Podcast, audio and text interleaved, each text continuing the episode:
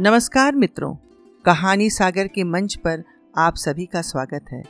इस मंच से मैं, श्रद्धा पांडे, आप सभी को सुनाती हूँ प्रेमचंद की लिखी हुई कहानियाँ। और आज जो कहानी मैं आपको सुनाने जा रही हूँ, उस कहानी का नाम है मंत्र। इससे पहले भी मैंने एक मंत्र नाम की कहानी सुनाई थी। वह मंत्र और यह मंत्र दोनों अलग है। हाँ यह मंत्र थोड़ा ज़्यादा प्रचलित अवश्य है। संध्या का समय था। डॉक्टर चड्ढा गोल्फ खेलने के लिए तैयार हो रहे थे। मोटर द्वार के सामने खड़ी थी कि दो कहार एक डोली लिए आते हुए दिखाई दिए। डोली के पीछे एक बूढ़ा लाठी टेकता चला आ रहा था। डोली औषधालय के सामने आकर रख दी गई। बूढ़े ने धीरे धीरे आकर द्वार पर रखी हुई चिक से झांका। ऐसी साफ़ सुथरी ज़मीन पर पैर रखते हुए भी भय हो रहा था कि कोई घुड़क न बैठे। डॉक्टर साहब को सामने देखकर भी उसे कुछ कहने का साहस न हुआ। डॉक्टर साहब ने चिक के अंदर से ही गरज कर कहा, कौन है? क्या चाहता है? बूढ़े ने हाथ जोड़कर कहा, हुजूर, बड़ा गरीब हूँ, मेरा लड़का कई दिन से डॉक्टर साहब ने सिगार जलाकर कहा, कल सवेरे आओ, कल सवेरे। इस वक्त हम मरीजों को नहीं देखते। बूढ़े ने घुटने टेक कर ज़मीन पर सिर रख दिया और बोला, दुहाई सरकार की, लड़का मर जाएगा। हुजूर, चार दिन से आँखें नहीं। डॉक्टर चड्ढा ने कलाई पर नज़र डाली, केवल पंद्रह मिनट और बाकी था। गोल्फ स्टिक खूंटी से उतारते हुए बोले, कल सवेरे आओ भाई, कल सवेरे। यह हमारे खेलने का समय है। बूढ़े ने पगड़ी उतारकर चौखट पर रख दी और रोकर बोला हुजूर, एक निगाह देख ले, बस एक निगाह। लड़का हाथ से चला जाएगा हुजूर। सात लड़कों में यही एक बच रहा है हुजूर। हम दोनों आदमी रो रो कर मर जाएँगे सरकार। आपकी बढ़ती हो दीन बंधु। ऐसे उजड देहाती यहाँ प्रायः आया करते थे। डॉक्टर साहब उनके स्वभाव से खूब परिचित थे। कोई कितना भी कुछ कहे पर वे अपनी ही रट लगाते जाएँगे। किसी की नहीं सुनेंगे। धीरे से चिक उठाई और बाहर निकलकर मोटर की तरफ़ चले। बूढ़ा यह कहता हुआ उनके पीछे दौड़ा, सरकार, बड़ा धर्म होगा। हुजूर, दया कीजिए, बड़ा दीन दुखी हूँ। संसार में कोई नहीं है, बाबूजी। मगर डॉक्टर साहब ने उसकी ओर मुँह फेर कर देखा तक नहीं। मोटर पर बैठकर बोले, कल सवेरे आना। मोटर चली गई।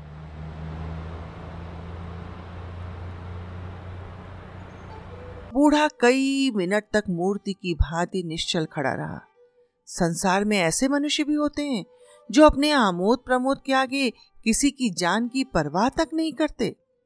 शायद इसका उसे अब भी विश्वास ना आता था। सभ्य संसार इतना निर्मम, इतना कठोर है। इसका ऐसा मर्म भेदी अनुभव अब तक न हुआ था। वह उन पुराने जमाने के जीवों में था, जो लगी हुई आग को बुझाने मुर्दे को कंधा देने, किसी के छप्पर को उठाने और किसी की कलह को शांत करने के लिए सदैव तैयार रहते थे। जब तक बूढ़े को मोटर दिखाई दी, वह खड़ा टक टकी लगाए उस ओर ताकता रहा। शायद उसे अब भी डॉक्टर के लौट आने की आशा थी। फिर उसने कहारों से डोली उठाने को कहा। डोली जिधर से आई थी, उधर ही चली गई।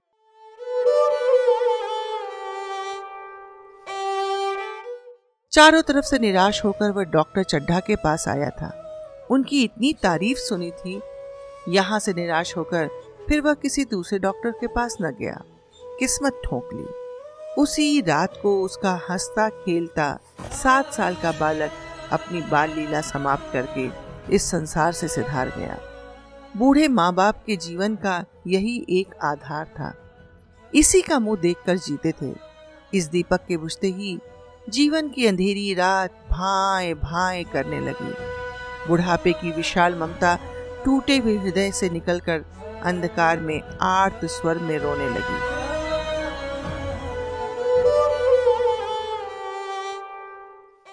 कई साल गुजर गए। डॉक्टर चड्ढा ने खूब यश और धन कमाया। लेकिन इसके साथ अपने स्वास्थ्य की रक्षा भी की, जो एक साधारण बात थी। यह उनके नियमित जीवन का आशीर्वाद था कि 50 वर्ष की अवस्था में उनकी चुस्ती और फूर्ति युवकों को भी लज्जित करती थी। उनके हर एक काम का समय नियत था। इस समय से वे जौ भर भी न टलते। बहुधा लोग स्वास्थ्य के नियमों का पालन उस समय करते हैं जब रोगी हो जाते हैं। डॉक्टर चड्ढा, उपचार और संयम का रहस्य खूब समझते थे। उनकी संतान संख्या भी इसी नियम के अधीन थी। उनके केवल दो बच्चे हुए, एक लड़का और एक लड़की। तीसरी संतान न हुई, इसलिए श्रीमती चड्ढा भी अभी जवान मालूम होती थी। लड़की का तो विवाह हो चुका था, लड़का कॉलेज में पढ़ता था। वही माता पिता के जीवन का आधार था। शील और विनय का पुतला, बड़ा ही रसिक, बड़ा ही उदार, विद्यालय का गौरव युवक समाज की शोभा। मुखमंडल से तेज की छटा से निकलती थी। आज उसकी बीसवीं सालगिरह थी। संध्या का समय था। हरी हरी घास पर कुर्सियाँ बिछी हुई थी। शहर के रईस और हुक्काम एक तरफ़। कॉलेज के छात्र दूसरी तरफ़ बैठे भोजन कर रहे थे। बिजली के प्रकाश से सारा मैदान जगमगा रहा था।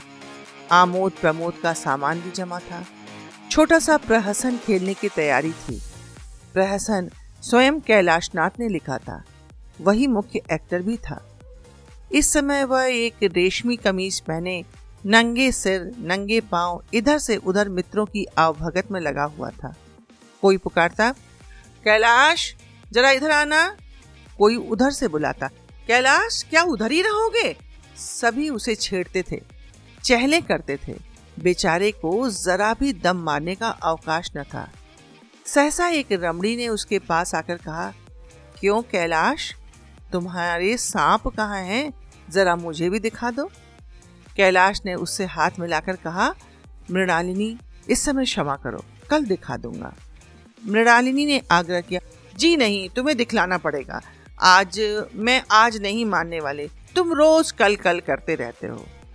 मृणालिनी और कैलाश दोनों सहपाठी थे और एक दूसरे के प्रेम में पगे हुए। कैलाश को सांपों को पालने, खिलाने और नचाने का शौक था। तरह तरह के सांप पाल रखे थे। उनके स्वभाव और चरित्र की परीक्षा करता था। थोड़े दिन हुए उसने विद्यालय में सांपों पर एक मार्के का व्याख्यान दिया था। सांपों को नचाकर दिखाया भी था। प्राणी शास्त्र के लिए बड़े बड़े पंडित भी यह आख्यान सुनकर दंग रह गए थे। यह विद्या उसने अपने एक सपेरे से सीखी थी। सांपों की जड़ी बूटियाँ जमा करने का उसे मरज था। इतना पता भर मिल जाए कि किसी व्यक्ति के पास कोई जड़ी है, फिर उसे चैन ना आता था। उसे लेकर ही छोड़ता था। यही व्यसन था। इस पर हज़ारों रुपए फूंक चुका था।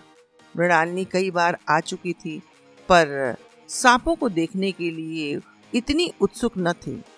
कह नहीं सकते आज उसकी उत्सुकता सचमुच जाग गई थी या कैलाश पर अपने अधिकार का प्रदर्शन करना चाहती थी। पर उसका आग्रह बेमौका था। उस कोठरी में कितनी भीड़ लग जाएगी? भीड़ को देखकर सांप कितने चौंकेंगे और रात के समय उन्हें छेड़ा जाना कितना बुरा लगेगा?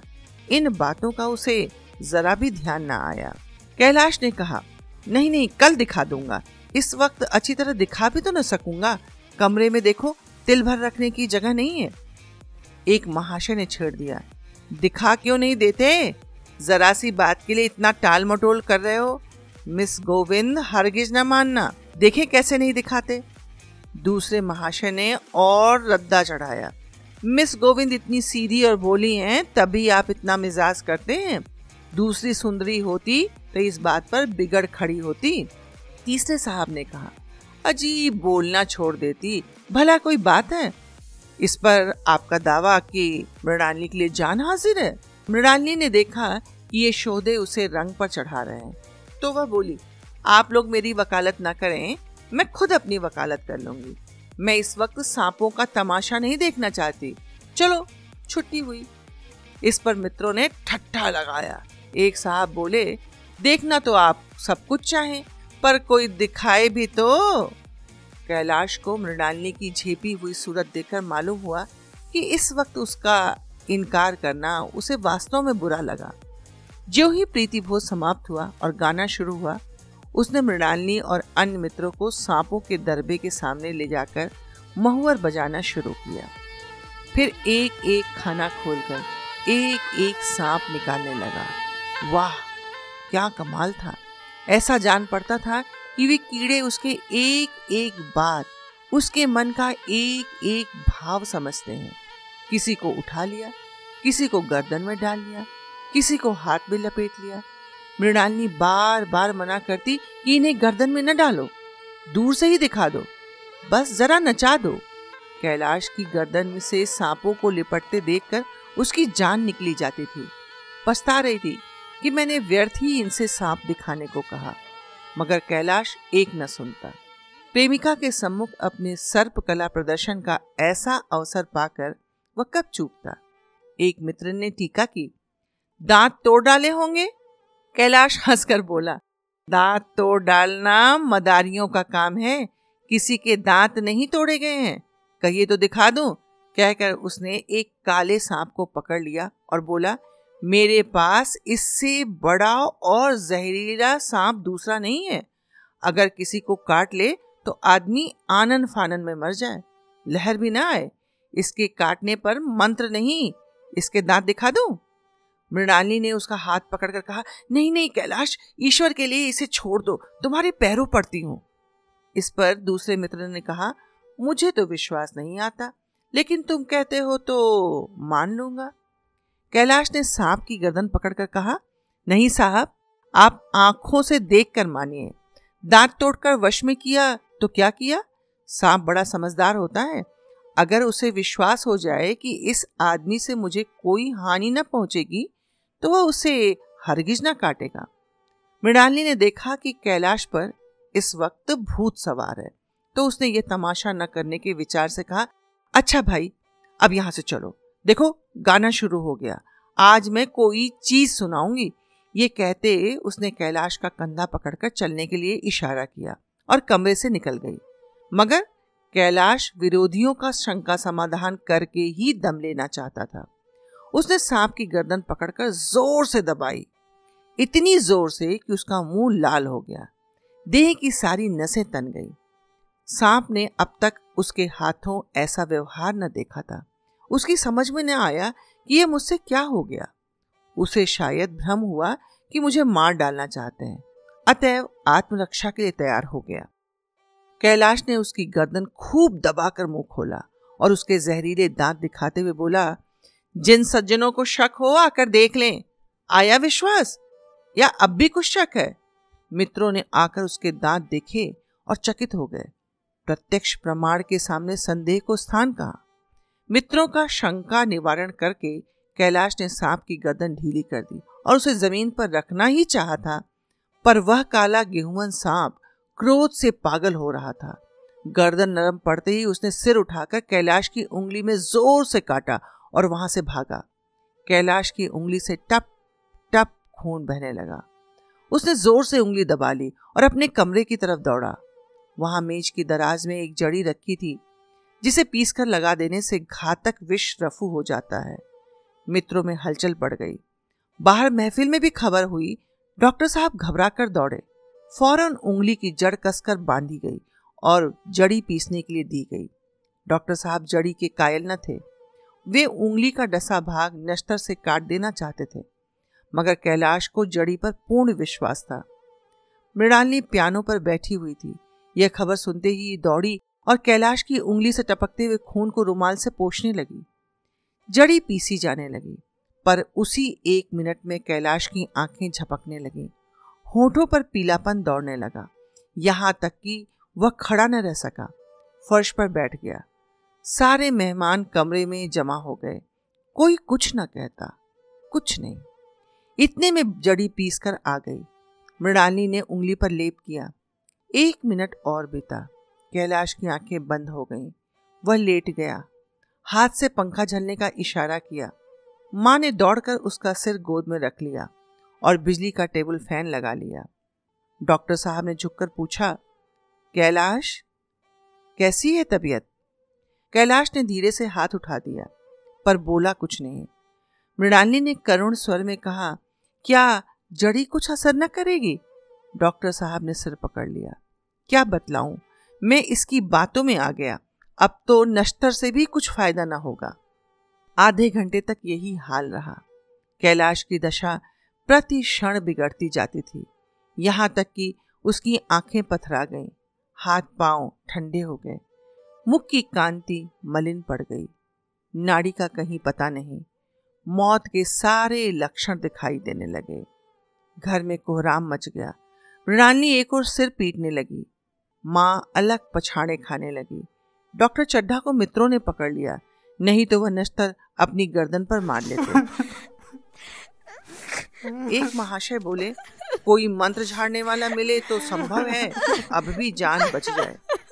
एक मुसलमान सज्जन ने इसका समर्थन किया। अरे साहब, कब्र में पड़ी हुई लाशें ज़िंदा हो गई हैं। ऐसे ऐसे बाकमाल पड़े हुए हैं। डॉक्टर चड्ढा बोले, मेरी अक्ल पर पत्थर पड़ गया है कि इसकी बातों में आ गया। नश्तर लगा देता तो ये नौबत ही नहीं आती।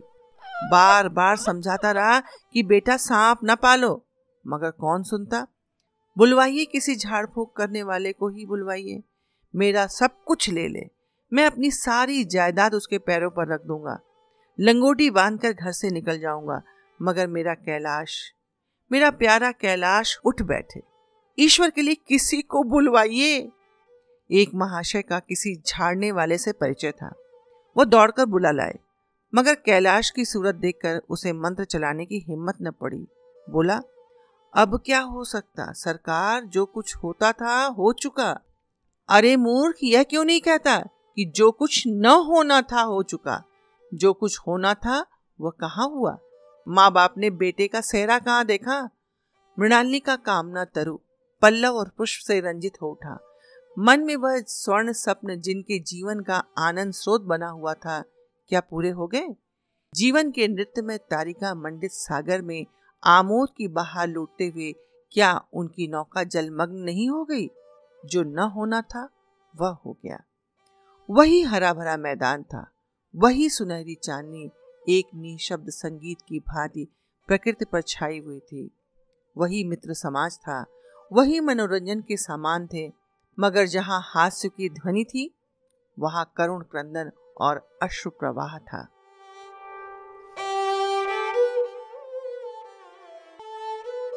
शहर के कई मील दूर एक छोटे से घर में एक बूढ़ा और बुढ़िया अंगीठी के सामने बैठे जाड़े की रात काट रहे थे। बूढ़ा नारियल पीता था और बीच बीच में खांसता था। बुढ़िया दोनों घुटनों में सिर डाले आग की ओर ताक रही थी। एक मिट्टी के तेल की कुप्पी ताक पर जल रही थी। घर में न चारपाई थी, न बिछौना। एक किनारे थोड़ी सी पुआल पड़ी थी। इस कोठरी में एक चूल्हा था। बुढ़िया दिन भर उपले और सूखी लकड़ियाँ बटोरती, बूढ़ा रस्सी बटकर बाज़ार में बेच आता था। यही उनकी जीविका थी। उन्हें न किसी ने रोते देखा, न हँसते देखा। उनका सारा समय जीवित रहने में कट जाता। मौत द्वार पर खड़ी थी। रोने या हंसने की कहाँ फुर्सत? बुढ़िया ने पूछा, कल के लिए सन तो है या नहीं? काम क्या करोगे? उसके पहले के पैसे तो दिए नहीं, और उधार कैसे देगा? न देगा न सही। घास तो कहीं नहीं गई। दोपहर तक क्या दो आने की भी न काटूँगी। इतने में एक आदमी ने द्वार पर आवाज़ दी, भगत भगत, क्या सो गए? जरा किवाड़ खोलो। भगत ने उठकर किवाड़ खोल दिए। एक आदमी ने अंदर आकर कहा, कुछ सुना? डॉक्टर चड्ढा बाबू के लड़के को सांप ने काट लिया। भगत ने चौंक कर कहा, चड्ढा बाबू के लड़के को? वही चड्ढा बाबू ना जो छावनी के बंगले में रहते हैं। हाँ हाँ वही। शहर में हल्ला मचा हुआ है। जाते हो तो जाओ आदमी बन जाओगे। बूढ़े ने कठोर भाव में सिर हिला दिया और कहा मैं नहीं जाता। मेरी बला जाए वही चड्ढा है। खूब जानता हूँ भैया को लेकर उन्हीं के पास गया था। खेलने जा रहे थे। पैरों पे गिर पड़ा कि एक नज़र देख लीजिए, मगर सीधे मुँह बात तक नहीं की। भगवान बैठे सुन रहे थे। आज जान पड़ेगा कि बेटे का गम कैसा होता है। कई लड़के हैं। नहीं नहीं, यही तो एक लड़का था। सुना है, सबने जवाब दे दिया है। भगवान बड़ा कार साज है। उस वक़्त मेरी आँखों से आँसू निकल पड़े थे पर उन्हें तनिक दया न आई थी। मैं तो उनके द्वार पर होता तो बात न पूछता। तो न जाओगे? हमने तो सुना था सो कह दिया। अच्छा किया अच्छा किया। कलेजा ठंडा हो गया। आँखें ठंडी हो गई लड़का भी ठंडा हो गया। तुम जाओ। आज चैन की नींद सोऊँगा। बुढ़िया से, जरा तंबाकू ले आ। एक चिलम और पीऊँगा। अब मालूम होगा लाला को, सारी साहबी निकल जाएगी। हमारा क्या बिगड़ा? लड़के के मर जाने से कुछ राज तो नहीं चला गया। जहाँ छह बच्चे गए, वहाँ एक और चला गया। तुम्हारा तो राज सोना हो जाएगा। उसी के वास्ते सबका गला दबा दबा कर जोड़ा था ना। अब क्या करोगे? एक बार देखने जाऊँगा। पर कुछ दिन बाद मिजाज का हाल पूछूँगा। आदमी चला गया। भगत ने किवाड़ बंद कर लिए। तब चिलम पर तंबाकू रखकर पीने लगा। बुढ़िया ने कहा, इतनी रात गए, जाड़े पाले में कौन जाएगा? अरे, दोपहर भी होता तो भी न जाता। सवारी दरवाजे पर लेने आती तो भी न जाता। भूल नहीं गया हूँ। पन्ना की सूरत आज भी आँखों में फिर रही है। उस निर्दयी ने उसे एक नज़र देखा तक नहीं। क्या मैं न जानता कि वह न बचेगा? खूब जानता था। चड्ढा भगवान नहीं थे कि उनके एक निगाह देख लेने से अमृत रस बरस जाता। नहीं नहीं। खाली मन की दौड़ थी, जरा तसल्ली तो हो जाती। बस इसीलिए उनके पास गया था। अब किसी दिन जाऊँगा और कहूँगा, क्यों साहब, कहिए क्या रंग है? दुनिया बुरा कहेगी, कहे। कोई परवाह नहीं। छोटे आदमियों को तो सब ऐब होते हैं। बड़ों में कोई ऐब नहीं होता, देवता होते हैं। भगत के लिए जीवन में पहला अवसर था कि ऐसा समाचार पाकर वह बैठा रहा। अस्सी वर्ष के जीवन में ऐसा कभी न हुआ था कि सांप की खबर पाकर वह दौड़ा न गया हो। माघ, पूस की अंधेरी रात, चैत बैशाख की धूप और लू सावन भादों की चढ़ी हुई नदी और नाले। किसी की उसने परवाह न की थी। वह तुरंत घर से निकल पड़ता था। निस्वार्थ, निष्काम। लेन देन का विचार कभी दिल में न आया। यह ऐसा काम ही न था। जान का मूल्य कौन दे सकता है? यह एक पुण्य कार्य था। सैकड़ों निराशों को उसके मंत्र ने जीवन दान दे दिया था। पर आज वह घर से कदम नहीं निकाल सका। यह खबर सुनकर सोने जा रहा था। बुढ़िया ने कहा, तमाखू अंगीठी के पास रखी है। उसके भी आज ढाई पैसे गए, देती ही न थी।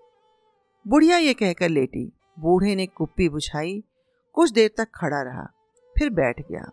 अंत में लेट गया। पर यह खबर उसके हृदय पर बोझ की भांति रखी हुई थी। उसे मालूम हो रहा था उसकी कोई चीज़ खो गई है, जैसे सारे कपड़े गीले हो गए हों, पैर कीचड़ में लगे हों, जैसे कोई उसके मन में बैठा हुआ उसे घर से निकलने के लिए कुरेद रहा है। बुढ़िया जरा देर में खर्राटे भरने लगी। बूढ़े बातें करते करते सोते हैं और जरा सा खटका होते ही जगते हैं। तब भगत उठा, अपनी लकड़ी उठा ली और धीरे से किवाड़ खोला। बुढ़िया ने कहा कहा जाते हो? कहीं नहीं, देखता था कितनी रात है।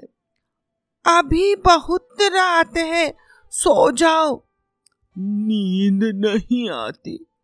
नींद काहे को आएगी? मन तो चड्ढा के घर पर लगा हुआ है। चड्ढा ने मेरे साथ कौन सी नेकी की? जो वहाँ जाऊँ वह आकर पैरों पड़े तो भी न जाऊँ। उठे तो तुम इसी इरादे से ही हो। नहीं पगली ऐसा पागल नहीं हूँ कि जो मुझे कांटे बोए उसके लिए फूल बोता फिरूं। बुढ़िया फिर सो गई। भगत ने किवाड़ लगा दिए और फिर आकर बैठा। पर उसके मन की कुछ ऐसी दशा थी जो बाजे की आवाज़ कान में पड़ते ही उपदेश सुनने वालों की होती है। आँखें चाहे उपदेशक की ओर हों, पर कान बाजे की ओर ही होते हैं। दिल में भी बाजे की ध्वनि गूंजती रही। शर्म के मारे जगह से नहीं उठता। निर्दयी प्रतिघात का भाव भगत के लिए उपदेशक था, पर हृदय उस अभागे युवक की ओर था जो इस समय मर रहा था। जिसके लिए एक एक पल का विलंब घातक था। उसने फिर किवाड़ खोले, इतने धीरे से कि बुढ़िया को खबर भी न हुई। बाहर निकल आया। उसी वक्त गाँव का चौकीदार गश्त लगा रहा था। बोला, कैसे उठे भगत? आज तो बड़ी सर्दी है। कहीं जा रहे हो क्या? भगत ने कहा, नहीं, जाऊँगा कहा? देखता था। अभी कितनी रात है? भला कै बजे होंगे? चौकीदार ने कहा, एक बजा होता और क्या? अभी थाने से आ रहा हूँ तो डॉक्टर चड्ढा बाबू के बंगले पर बड़ी भीड़ लगी हुई थी। उनके लड़के का हाल तो तुमने सुना ही होगा। कीड़े ने छू लिया। चाहे मर भी गया हो। तुम चले जाओ तो शायद बच जाए। सुना है दस हज़ार देने को तैयार हैं। भगत, मैं तो न जाऊँ, चाहे वे दस लाख भी दे दें। मुझे दस हज़ार या दस लाख लेकर क्या करना? कल मर जाऊँगा, फिर कौन भोगने वाला बैठा हुआ है? चौकीदार चला गया। भगत ने आगे पैर बढ़ाया। जैसे नशे में आदमी की देह अपने काबू में नहीं रहती, पैर कहीं रखता है पड़ता कहीं है। कहता कुछ है, ज़ुबान से निकलता कुछ और है। वही हाल इस समय भगत का था। मन में प्रतिकार था, पर कर्म मन के अधीन न था। जिसने कभी तलवार नहीं चलाई, वह इरादा करने पर भी तलवार नहीं चला सकता। उसके हाथ कांपते थे, उठते ही नहीं। भगत लाठी खटखट करता लपका चला जाता था। चेतना रोकती थी, पर उपचेतना ठेलती थी। सेवक स्वामी पर हावी था। आधी राह निकल जाने के बाद सहसा भगत रुका। हिंसा ने क्रिया पर विजय पाई। मैं मैं यूँ ही इतना दूर चला आया। इस जाड़े पाले में मरने की मुझे क्या पड़ी थी? आराम से सोया क्यों नहीं? नींद न आती, न सही। दो चार भजन ही गाता, व्यर्थ इतनी दूर दौड़ा आया चड्ढा का लड़का रहे या मारे, मेरी बला से, मेरे साथ। उन्होंने ऐसा कौन सा सलूक किया था कि मैं उनके लिए मरूं? दुनिया में हज़ारों मरते हैं, हज़ारों जीते हैं। मुझे किसी के मरने जीने से क्या मतलब? मगर उपचेतना ने अब एक दूसरा रूप धारण कर लिया, जो हिंसा से बहुत कुछ मिलता जुलता था। वह झाड़ फूक करने नहीं जा रहा था। वह देखेगा कि लोग क्या कर रहे हैं। डॉक्टर साहब का रोना पीटना देखेगा। किस तरह सिर पीटते हैं, किस तरह पछाड़े खाते हैं। वह देखेगा कि बड़े लोग भी छोटों की भांति रोते हैं। या सबर कर जाते हैं। वे लोग तो विद्वान होते हैं, सबर कर जाते होंगे। हिंसा भाव को यूँ धीरज देता हुआ वह फिर आगे बढ़ा। इतने में दो आदमी आते दिखाई दिए। दोनों बातें करते चले आ रहे थे। चड्ढा बाबू का घर उजड़ गया। वही तो एक लड़का था। भगत के कान में आवाज़ पड़ी। उसकी चाल और भी तेज हो गई। थकान के मारे पाँव न उठते थे। शिरोभाग इतना बढ़ा जाता था, मानो अब मुँह के बल गिर पड़ेगा। इस तरह वह कोई दस मिनट चला होगा कि डॉक्टर साहब का बंगला नज़र आया। बिजली की बत्तियाँ जल रही थी, मगर सन्नाटा छाया हुआ था। रोने पीटने की आवाज़ न आती थी। भगत का कलेजा धक धक करने लगा। कहीं मुझे बहुत देर तो नहीं हो गई? वह दौड़ने लगा। अपनी उम्र में वह इतना तेज कभी न दौड़ा था। बस यही मालूम होता था कि मानो उसके पीछे मौत दौड़ी चली आ रही है। दो बजे थे। मेहमान विदा हो गए थे। रोने वालों में केवल आकाश के तारे रह गए थे और सभी रो रो कर थक गए थे। बड़ी उत्सुकता के साथ लोग रह रहकर आकाश की ओर देखते थे कि किसी तरह सुबह हो और लाश गंगा की गोद में दी जाए। सहसा भगत ने द्वार पर पहुंचकर आवाज़ दी डॉक्टर साहब। डॉक्टर साहब समझे कोई मरीज़ आया होगा। किसी और दिन उन्होंने उस आदमी को दुत्कार दिया होता, मगर आज बाहर निकले। देखा एक बूढ़ा आदमी खड़ा था। कमर झुकी हुई, पोपला मुँह, भौहें तक सफ़ेद हो गई थी। लकड़ी के सहारे काँप रहा था। बड़ी नम्रता से बोले, क्या है भाई? आज तो हमारे ऊपर ऐसी मुसीबत पड़ गई है कि कुछ कहते नहीं बनता। फिर कभी आना। इधर एक महीना तक तो शायद मैं किसी मरीज़ को देख न सकूँगा। भगत ने कहा, सुन चुका हूँ बाबूजी, इसीलिए आया हूँ। भैया कहाँ है? जरा मुझे दिखा दीजिए। भगवान बड़ा कार साज है। मुर्दे को भी जिला सकता है। कौन जाने, अब भी उस पर दया आ जाए। चड्ढा ने व्यथित स्वर में कहा, चलो, देख लो। मगर तीन चार घंटे हो गए हैं। जो कुछ होना था, हो चुका। बहुतेरे झाड़ने फूकने वाले देख देख कर चले गए। डॉक्टर साहब को आशा तो क्या होती? हाँ बूढ़े पर दया आ गई। अंदर ले गए। भगत ने लाश को एक मिनट तक देखा। तब मुस्कुराकर बोला, अभी कुछ नहीं बिगड़ा है बाबूजी। नारायण चाहेंगे तो आधे घंटे में भैया उठ बैठेंगे। आप नाहक दिल छोटा कर रहे हैं। जरा कहारों से कहिए, पानी तो भरे। कहारों ने पानी भर भर कर कैलाश को नहलाना शुरू किया। पाइप बंद हो गया। कहारों की संख्या अधिक न थी, इसलिए मेहमानों ने आहाते के बाहर के कुएँ से पानी भर भर कर कहारों को दिया। मृणालिनी कलसा लिए पानी ला रही थी। बूढ़ा भगत खड़ा मुस्कुरा मुस्कुरा कर मंत्र पढ़ रहा था। मानो विजय उसके सामने खड़ी है। जब एक बार मंत्र समाप्त हो जाता, तब वह एक जड़ी कैलाश को सुंघा देता। इस तरह न जाने कितने घड़े कैलाश के सिर पर पानी डाले गए, और न जाने कितनी बार भगत ने मंत्र फूका। आखिर जब उषा ने अपनी लाल लाल आँखें खोली तो कैलाश की भी लाल लाल आँखें खुल गई। एक क्षण में उसने अंगड़ाई ली और पानी पीने को मांगा। डॉक्टर चड्ढा ने दौड़कर नारायणी को गले से लगा लिया। नारायणी दौड़कर भगत के पैरों पर गिर पड़ी और मृणालिनी कैलाश के सामने आँखों में आँसू भरे पूछने लगी, अब कैसी तबीयत है? एक क्षण में चारों तरफ़ खबर फैल गई। मित्रगण मुबारकबाद देने लगे।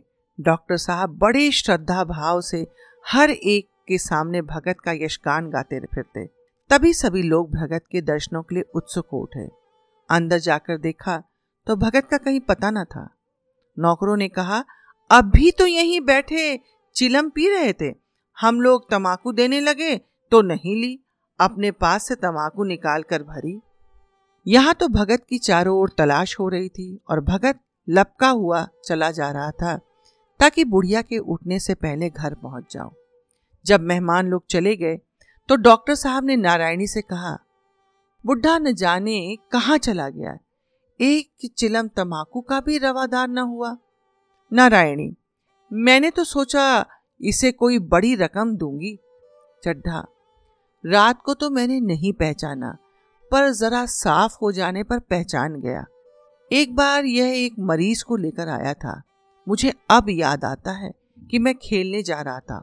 और मरीज़ को देखने से इनकार कर दिया। आज उस दिन को याद करके मुझे जितनी ग्लानी हो रही है, उसे प्रकट नहीं कर सकता। मैं उसे खोज निकालूँगा, उसके पैरों पर गिरकर अपना अपराध क्षमा कराऊँगा। वह कुछ लेगा नहीं, यह जानता हूँ। उसका जन्म यश की वर्षा करने के लिए ही हुआ है। उसकी सज्जनता ने मुझे ऐसा आदर्श दिखा दिया जो अब से जीवन पर्यंत मेरे सामने रहेगा। धन्यवाद।